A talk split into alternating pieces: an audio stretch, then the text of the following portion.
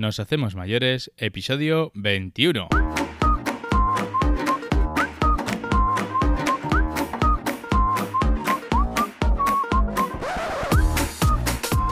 Buenos días y ser bienvenidos a Nos hacemos mayores, el podcast donde aprendemos a mejorar la vida de la gente mayor.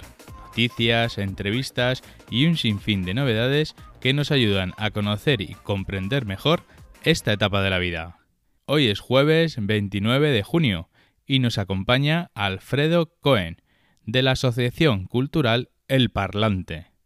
Han creado el Festival Internacional de Cine de las Personas Mayores, aquí en Barcelona. Alfredo utiliza el cine como medio para generar encuentros y diálogos entre las personas, con el objetivo de desmontar estereotipos y representar la diversidad de la población. El objetivo es que tanto las personas mayores como las jóvenes puedan reflexionar sobre el envejecimiento como parte natural de la vida, y a través de este evento se busca generar aprendizaje, emociones y sensaciones positivas en el público. Pero todo esto lo vamos a entender mejor ahora cuando Alfredo nos lo explique en la entrevista. Me llamo Donato Real y este es el podcast de Nos Hacemos Mayores. Si quieres ponerte en contacto conmigo, puedes hacerlo mandándome un email a contacto arroba noshacemosmayores.com. Y ahora vamos con la entrevista.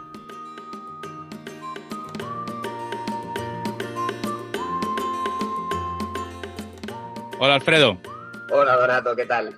Oye, mira, he hecho antes una presentación tuya y ahora lo que quiero, ya que te tenemos aquí en presente, pues nos gustaría saber quién es Alfredo Cohen y, qué te inspiró a hacer, a crear esta, este festival internacional para personas mayores. Em, bueno, primero muchas gracias por la invitación. Es un, es un placer ir haciendo red con otras iniciativas que están intentando acercarse a las personas mayores desde la comunicación, desde el respeto, el cuidado. Esto, esto ya me, me estimula a, tener la charla contigo. ¿Y quién es Alfredo Cohen? Yo qué sé, es una pregunta muy difícil. ¿Qué te dicen que eres? Buena persona. exacto, somos muchas cosas. Yo trabajo con jóvenes también y, y, trabajamos el tema de la identidad y siempre les hago la misma pregunta. Y somos muchas cosas al tiempo.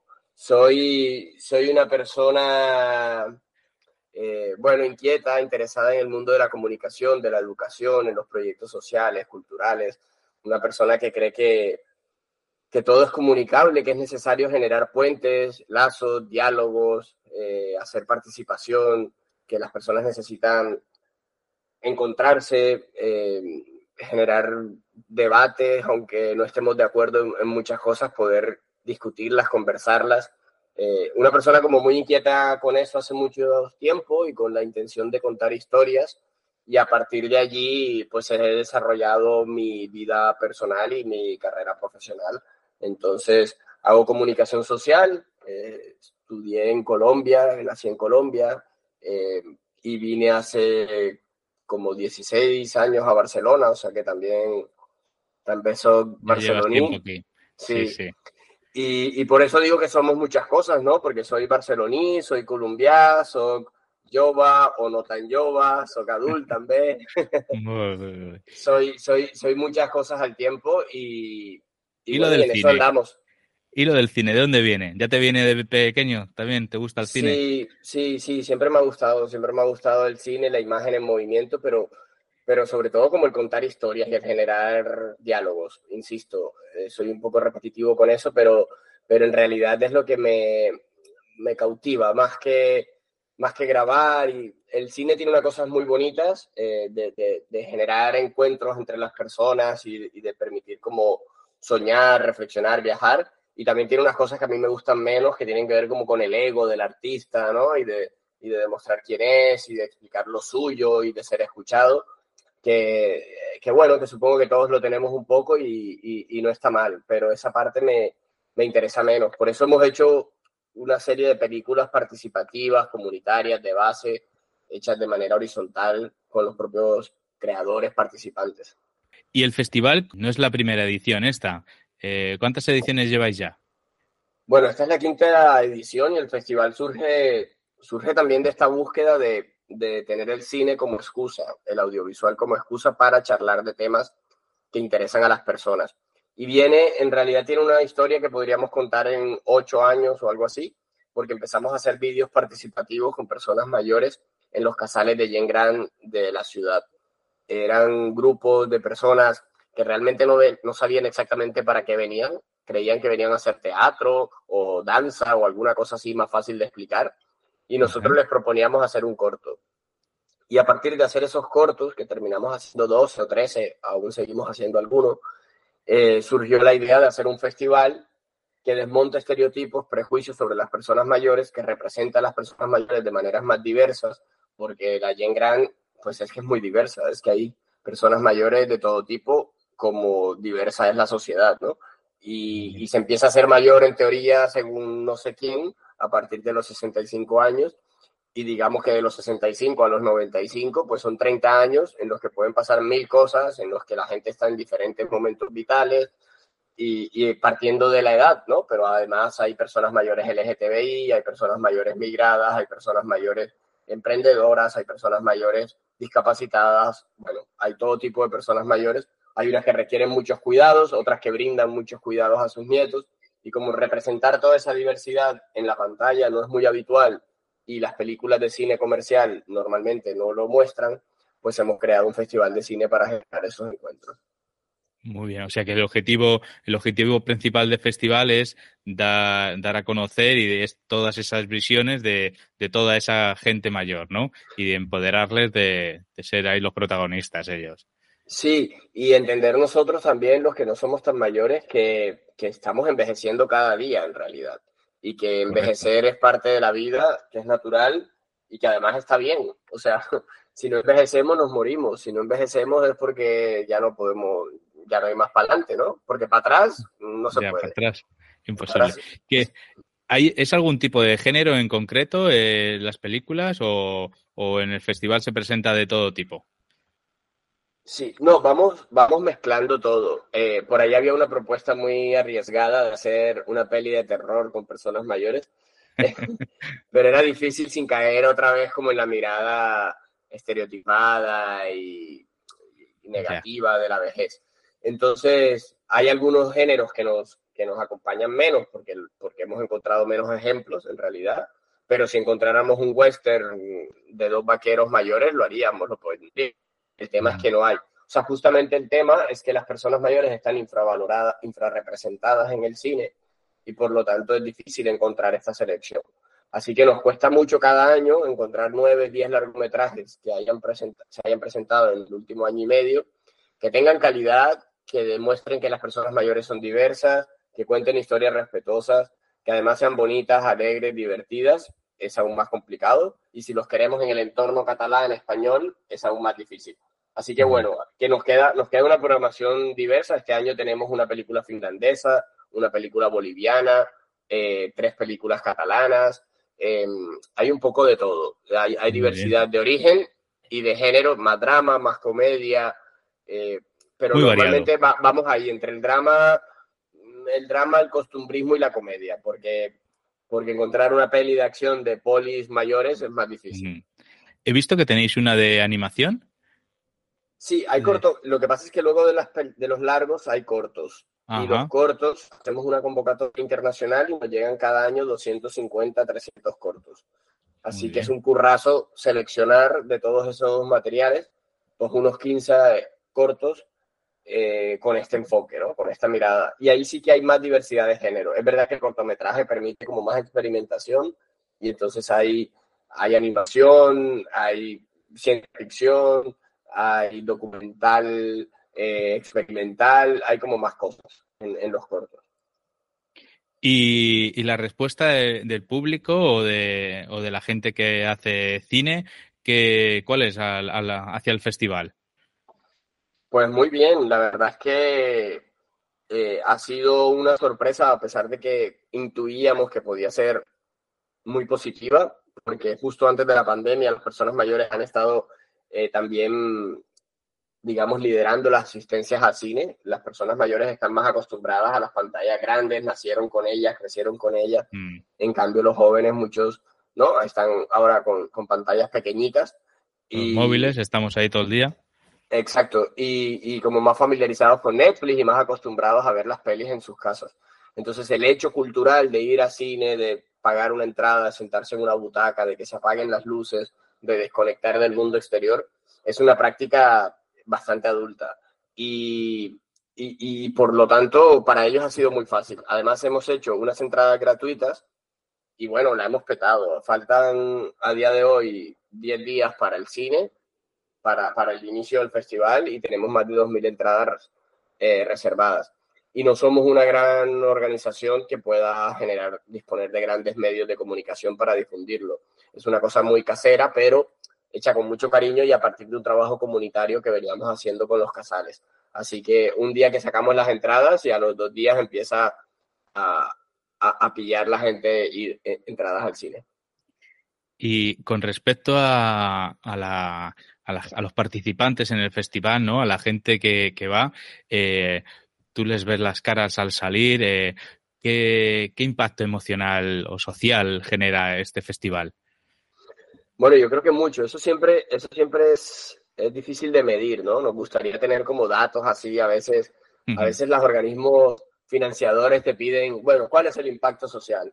Eh, y, y, tú me dices, ¿cómo se les ven las caras al salir? ¿no? Porque la medición de eso es siempre complicado. Pero, pero yo creo que es, que es que es realmente importante cuando, por ejemplo, una señora me agarró el brazo y me dijo, muchas gracias por hacer esto, porque yo tenía 10 años que no iba a cine. Y gracias a este festival he vuelto a una sala de cine. Claro, hay como pequeños testimonios que son difíciles de extrapolar, de medir. Mm. A nivel cuantitativo es, es complicado, pero a nivel cualitativo es muy potente. Gente que está sola o relativamente sola, que igual está en la periferia de la ciudad y de repente se organiza en un grupo de cinco amigas, de seis amigas, de gente del casal para venir a un festival y pasar una tarde viendo cine. El, el, otro día otra señora me dijo, es que a mí me encanta vuestro festival porque aprendo muchas cosas, no solo con las películas, sino con las conversaciones que hay después y yo quiero seguir aprendiendo, yo necesito seguir aprendiendo, porque si no, me marchito. Me dijo algo así y me, y me, y me explicaba y me decía, es que si me quedo en casa, me quedo viendo la televisión y en la televisión no aprendo nada. Y, y claro, para mí eso es lo que tiene el valor social que sucede en la misma sala cuando se habla de Alzheimer o eh, eutanasia y temas más complicados. La gente se emociona, llora, explica que esto le ha pasado, que en su situación familiar es similar y, y se, se, se, genera ese pedazo de ese espacio de encuentro solidario. Es un, impacto emocional también, ¿verdad? Sí más, sí, sí. más que números, más de 200 eh, asistentes a, a, la película y ya está, ¿no? Sino es las emociones que has generado también al, y, y las sensaciones que has tenido. Sí. Eh, de estos cinco años, no te lo voy a preguntar a ti personalmente porque, para que no te, no te mojes, pero eh, cuál ha sido la película que más eh, la gente más ha dicho, esta es la, la que más nos ha gustado. Ostras, eh, es difícil. Eh, son, son como muy diferentes, pero, pero voy a intentar no escaquear la pregunta. Eh, hay una película que pusimos el día del primer festival que se llama Muchos hijos, un mono y un castillo. Es un uh -huh. documental muy diferente a todos, eh, que ganó el premio Goya en España en ese momento, y que es un documental sobre una señora mayor que, que se ganó la lotería y compró un castillo y un mono, y que tenía ah, muchos mira. hijos. Es muy divertida, es delirante, es para morirse de la risa, y yo creo que la gente se sentía reflejada con, con una historia relajada, campechana, a, a, amable, cercana, para irse a pasar bien creo que hay como toda una tendencia o todo un público que, que, quiere ir a pasarlo bien, o sea, que quiere ir a relajarse, a divertirse, porque está un poco cansado de, ¿no? de las malas noticias, del día a día, y como, pero también hay como una línea de películas que quizás son más duras, eh, por ejemplo, The Father, en la película de Anthony Hopkins, a mí personalmente me encanta, uh -huh. pero es verdad que es una película sobre Alzheimer, sobre una realidad muy concreta, que es, que es dura, que es complicada, que, que no es para ir a reírse, pero que la acompañamos de un diálogo con la Fundación Alzheimer Cataluña en ese momento y recuerdo que, claro, para mucha gente era importante lo que estaba pasando allí, lo que se estaba hablando, las necesidades que tenían de hablar de este tema. Gente que quizás no se acerca a la fundación o que le da miedo el asunto o que no quiere preocuparse ahora por esto mientras no lo viva, de repente va siendo sensibilizada sobre un tema que es clave. Y bueno, el agente topo, hay muchas pelis, son como 45 pelis largometrajes. Que, que el agente topo, eh, el otro día entrevistando a otra, a Laura, eh, no la recomendó. En, en, las preguntas que hacemos al final, pues nos recomendó como cultura el agente topo. Y yo nunca la había visto, la vi el otro día y oye, no te deja indiferente, ¿eh? te, te hace pensar ahí, te, mm, a mí me gustó, me gustó mucho el tema también, así que ahí lo dejo para que la gente lo vea y la escuche y... Sí, claro, volvemos a lo mismo, ¿no? Que la, como la diversidad es amplia, pues esa película, por ejemplo, tiene momentos muy duros y momentos muy alegres. Y yo creo que en ese equilibrio es que es la vida misma. El festival al final se convierte en un festival sobre casi sobre la vida, porque el envejecimiento en realidad eh, tiene que ver con, ¿no? con lo vital, con, con, el paso del tiempo, eh, así que ahí aparecen todas las emociones. Todos tenemos además un padre, una madre que está mayor, o un abuelo, una abuela que está mayor, así que eh, mm. aunque queramos hacernos los, los guays, los, jóvenes y los duros, pues esto hace parte de la vida real. Correcto. Oye, eh, Alfredo, em, sé que existen, ¿qué otras mm, actividades paralelas al evento hacéis? Que he visto que este año también ahí tenéis algo por ahí. Sí, bueno, a partir, además de proyectar películas, que la mayoría de las películas vienen acompañadas por diálogos posteriores, por diálogos ya sea de representantes de la peli o de personas eh, expertas en las temáticas que tocan las pelis, sea, el, el 80%, 90% de los largos vienen acompañados. Luego están los cortos que te comentaba, que están en concurso y hay una premiación al final con un jurado de altísimo nivel, eh, expertos que los eligen y les damos unos premios en, en metálico. Eh, y bueno, y también en un trofeo. Y luego hay eh, una proyección de cortos participativos, son tres vídeos participativos de tres proyectos distintos, dos en los que hemos estado involucrados desde la organización y otro de unas compañeras que hacen danza contemporánea con personas mayores. Y luego hay, em, hay dos actividades que las llamamos de industria, porque están pensadas un poco más para la gente relacionada con el cine, pero que en realidad están abiertas para cualquier persona, ¿no? Y que cualquier persona puede venir. Una es una mesa redonda eh, de Mario Torresillas, que es el guionista de Loli Tormenta, eh, Marta Romero, que es la directora de Toda una Vida, y Enrique Rivas, que es el director de Cantando en las Azoteas. Estas tres personas van a conversar sobre sus pelis que se verán en el festival y van a profundizar sobre la idea, esta que comentaba antes, de cómo la gente mayor aparece o no aparece en el cine y en los medios de comunicación y cómo se puede enfrentar esto de una manera más, más responsable y que sea representativo de la realidad social, ¿no? Porque es que el 20% de la población en España tiene más de 65 años, eh, pero no el 20% de las películas son protagonizadas por personas mayores. ¿Y cada, eh, vez, cada vez veremos más películas de gente mayor protagonizadas por gente mayor? pues yo, creo, pues yo creo que sí, cada vez hay más series, hay más películas. Em, el asunto no es tanto que se produzcan más series, sino que cuentan esas series también, ¿no?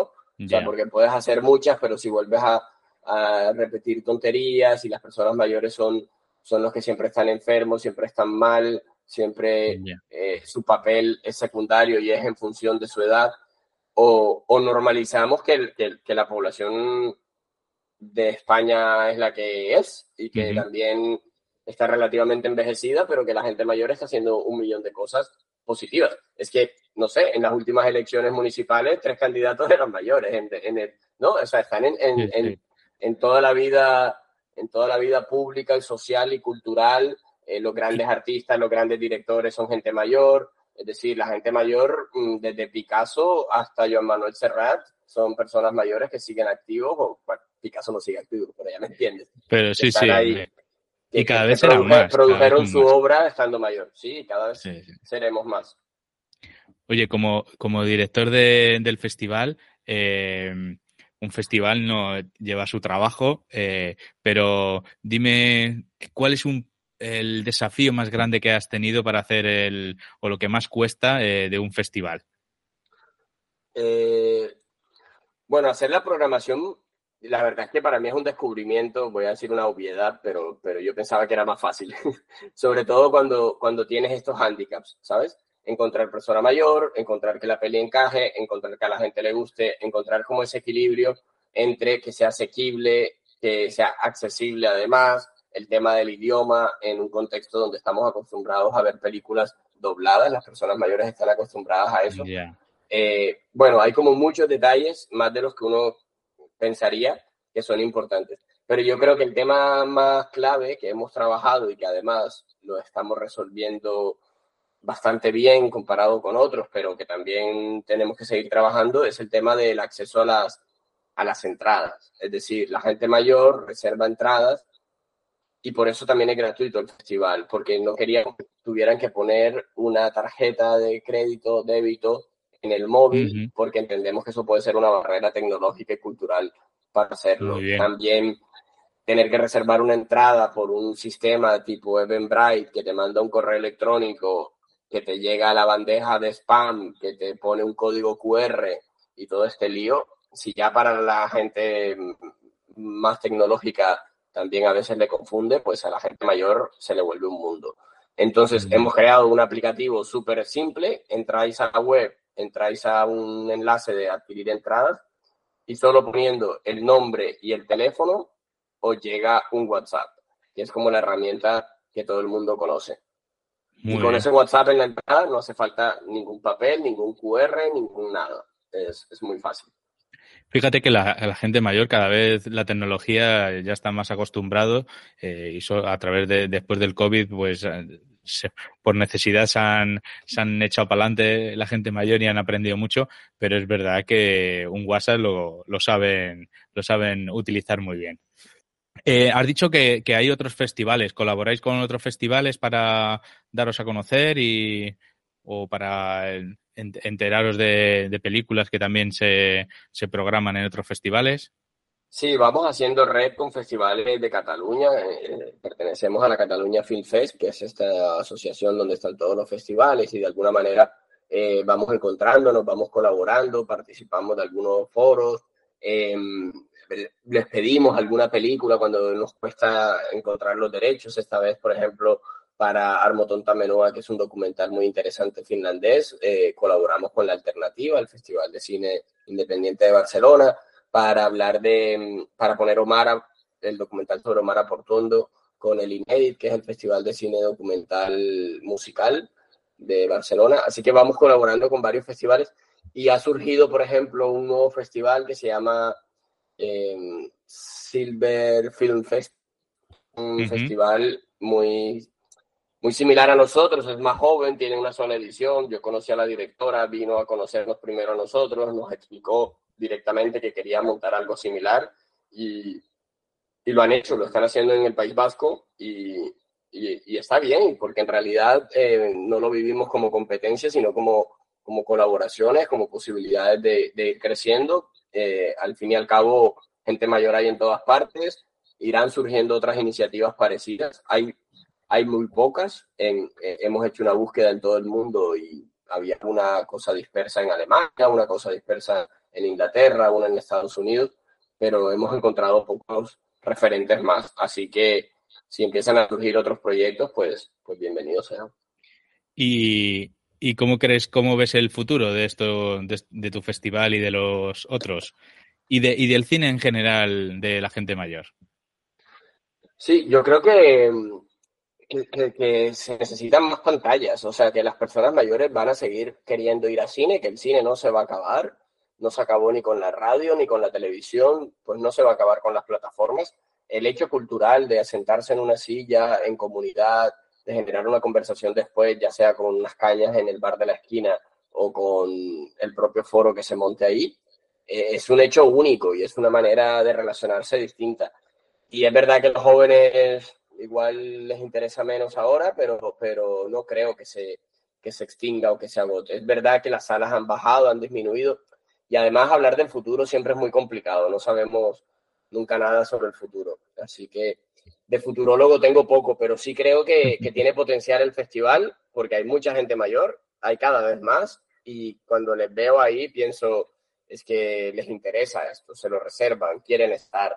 Hay además en Barcelona 60 casales de Jane Grant que podrían tener eh, eh, proyecciones estables de cine. Estamos ahí intentando conversar esas cosas con las administraciones. Bueno, creemos que, que además en todos los municipios de Cataluña se podrían hacer muestras.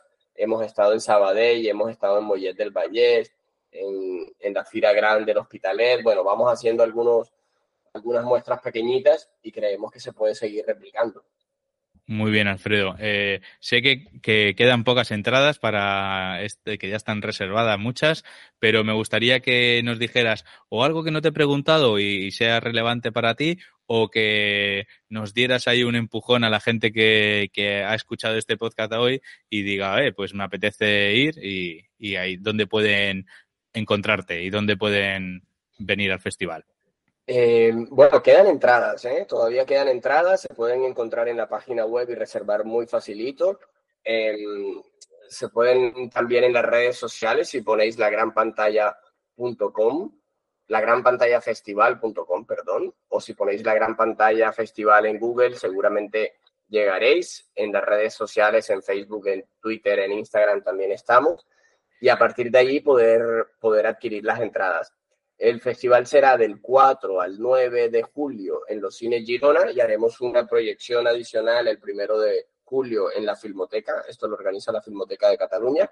Y el 2 de julio hacemos un concierto al aire libre. Esto es una iniciativa nueva para celebrar los cinco años de este año. Haremos un concierto en la Plaza de la Vila de Gracia eh, con una banda que se llama Son de la Rambla y que también son personas mayores de 80 años que hacen salsa, son cubano, música alegre. Así que, así que bueno, se pueden acercar en, en, cualquiera de esos espacios. Y yo finalmente lo que diría es que es un festival para, para todo el mundo, o sea, que no es un festival para la gente mayor, es un festival para hablar de un tema que podemos hacernos los locos, pero que está muy cerca de nuestro, ya sea por nuestra sí. familia, por nosotros mismos, por, por lo que la sociedad demanda dentro de unos años, que lo vimos muy tristemente reflejado durante el COVID, pero que está cada día en, en, nuestras vidas. Y yo creo que junto con el cambio climático, la emergencia climática es el gran temazo de los próximos años. La, la, ¿no? la revolución esta demográfica, digamos. Así que, así que nada, es un festival en el que esperamos a todos y a todas. Muy bien, comparto contigo también que, que es que hay que darles más importancia de la que, de la que no queremos darle, pero ahí están. Bueno, eh, para terminar siempre hacemos preguntas personales a, al invitado, fáciles de responder, así que nos gustaría saber una afición tuya. Ostras, esto ya es más difícil. Esto ya es más difícil porque soy más aburrido. Hago de afición lo que hago también en el trabajo. O sea que. ¿Te gusta tu propio trabajo? Sí, esto es, un, esto es una ventaja y una desgracia muchas veces. Bueno, no, por cambiar, aparte de, aparte de ir a cine, eh, eh, bueno, bailar, bailar me gusta de vez en cuando bailo para desconectar y, y, escribir también me gusta, hace tiempo que lo hago menos, pero, pero también me gusta la, la, la escritura. Eh, bueno, viajar, ir a los museos, creo que es lo que todo el mundo más o menos le gusta. Hay que desconectar, ¿eh? Que así luego, Alfredo, cogemos con ganas. A mí Ese también es el me reto. Gusta sí, sí. Ir a, ir a caminar. Ahora me voy a hacer este verano un poco de senderismo por ahí, camino de Santiago y tal. ¿Tienes alguna persona referente o alguna entidad o algo que te sea referente en tu vida? Ostras. Eh... más o menos también. Muchas. Bueno, de, de, vuelvo a tirar para el tema del, del, del, trabajo un poco, porque Freire, por ejemplo, Paulo Freire es un educador brasileño que, que fue un crack en el siglo XX y que definió de alguna manera todo lo que hemos hecho nosotros desde el parlante eh, que es entender que la comunicación y la educación son dos caras de la misma moneda y que la educación se tiene que hacer de manera popular, horizontal, de base, que todos los espacios son espacios de educación, o sea, esto que tú haces con el podcast, si tiene un potencial educativo, eh, también es educación, y, y Freire nos enseñó mucho en eso. Luego a nivel personal, eh, no sé, el yo de Arroyo, pero te voy a dejar para que lo investigues. Vale. Lo, eh, fíjate, a, la, a, los dos. Eh, el otro, el, el, brasileño me suena más, pero tampoco tengo ni idea quién es, así que los dos los investigaré. Pues Paulo Freire y el yo de Arroyo, a ver si encuentras algo de similitud. Venga, vale, ya, ya tengo trabajo. Mira, a, a, continuación te, iba, te voy a hacer la pregunta de qué estás aprendiendo o qué tienes ganas de aprender Así que yo voy a aprender quiénes son estos dos personajes y tú me tienes que decir qué estás aprendiendo ahora.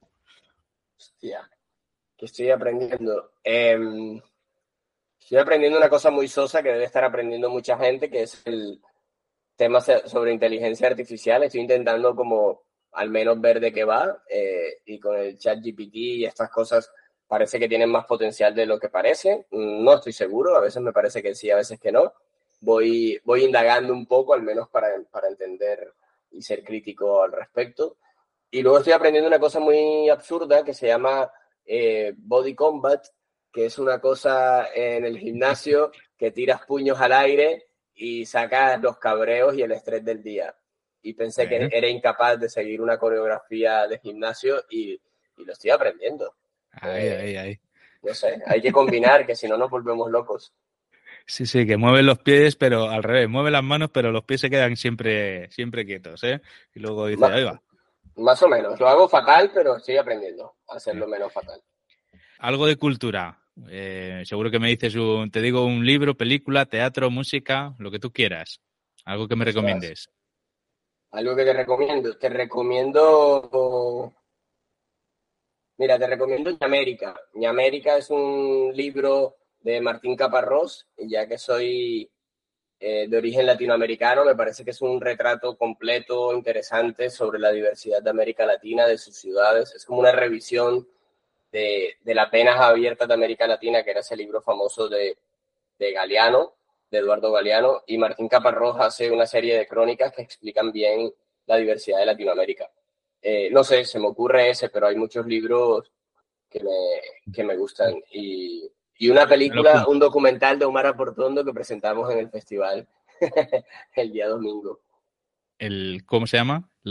Se llama Omara, es, es un documental sobre Omar Aportondo, la cantante de boleros eh, cubana de la Buenavista Social Club. Y está guay porque cuenta toda su historia y explica también Cuba desde un punto de vista eh, amable, diverso, interesante, divertido, bonito, alegre. Mm, está bien un plato de comida o, un sitio donde, un restaurante donde nos, nos aconsejes ir? Ostras. Eh, eso ya es más difícil aún, porque, mira, te voy a decir una cosa que igual no la encuentras nunca en Barcelona o alrededores, pero se llama el mote de queso. Es un plato típico del Caribe colombiano, eh, hecho a partir de ñame, que no suena muy interesante porque es un tubérculo parecido a la yuca, pero es una especie de sopa que tiene queso. Es, es, mi plato favorito y es muy difícil de conseguir. Entonces, cuando pienso en un plato, sigo pensando en él porque necesito ir hasta Colombia para, para comérmelo o, o, buscar a alguien que lo sepa preparar porque yo soy un desastre en la cocina.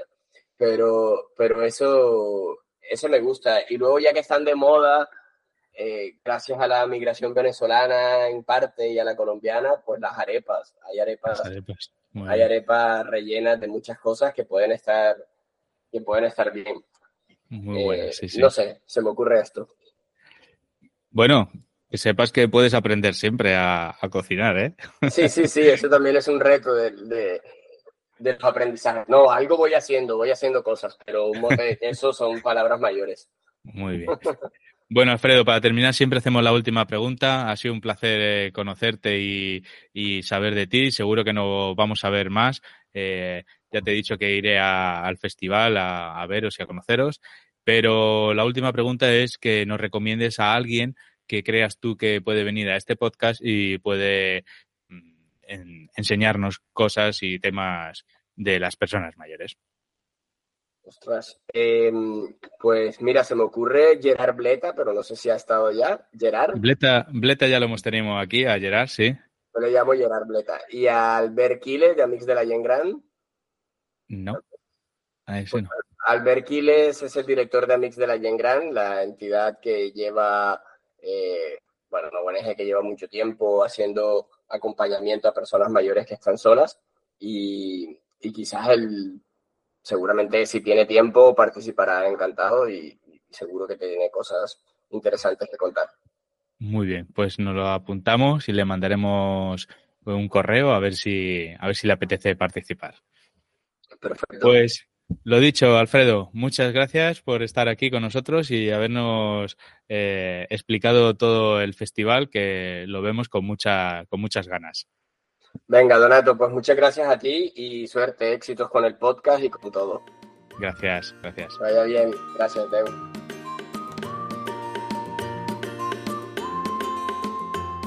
Esta ha sido la entrevista a Alfredo. Espero que los que estéis por Barcelona estos días os podáis acercar a disfrutar de este festival, y los que no, podéis entrar en su página web del festival y haceros la idea de lo que se cuece. Por cierto, sobre este tema de personas mayores, ¿qué película o documental me recomendáis? Hacérmelas llegar por los comentarios y haré una lista que compartiré con vosotros. Recuerda nuestra página web, noshacemosmayores.com y si te ha gustado el episodio y quieres ayudarme a crecer, compártelo y déjame un comentario, dale un like o un me gusta, depende de donde me estés escuchando. Y sobre todo, suscríbete para que te avisen del siguiente capítulo. Espero que sea de interés todas estas charlas que hacemos y nos volvamos a escuchar en el próximo episodio. Un abrazo.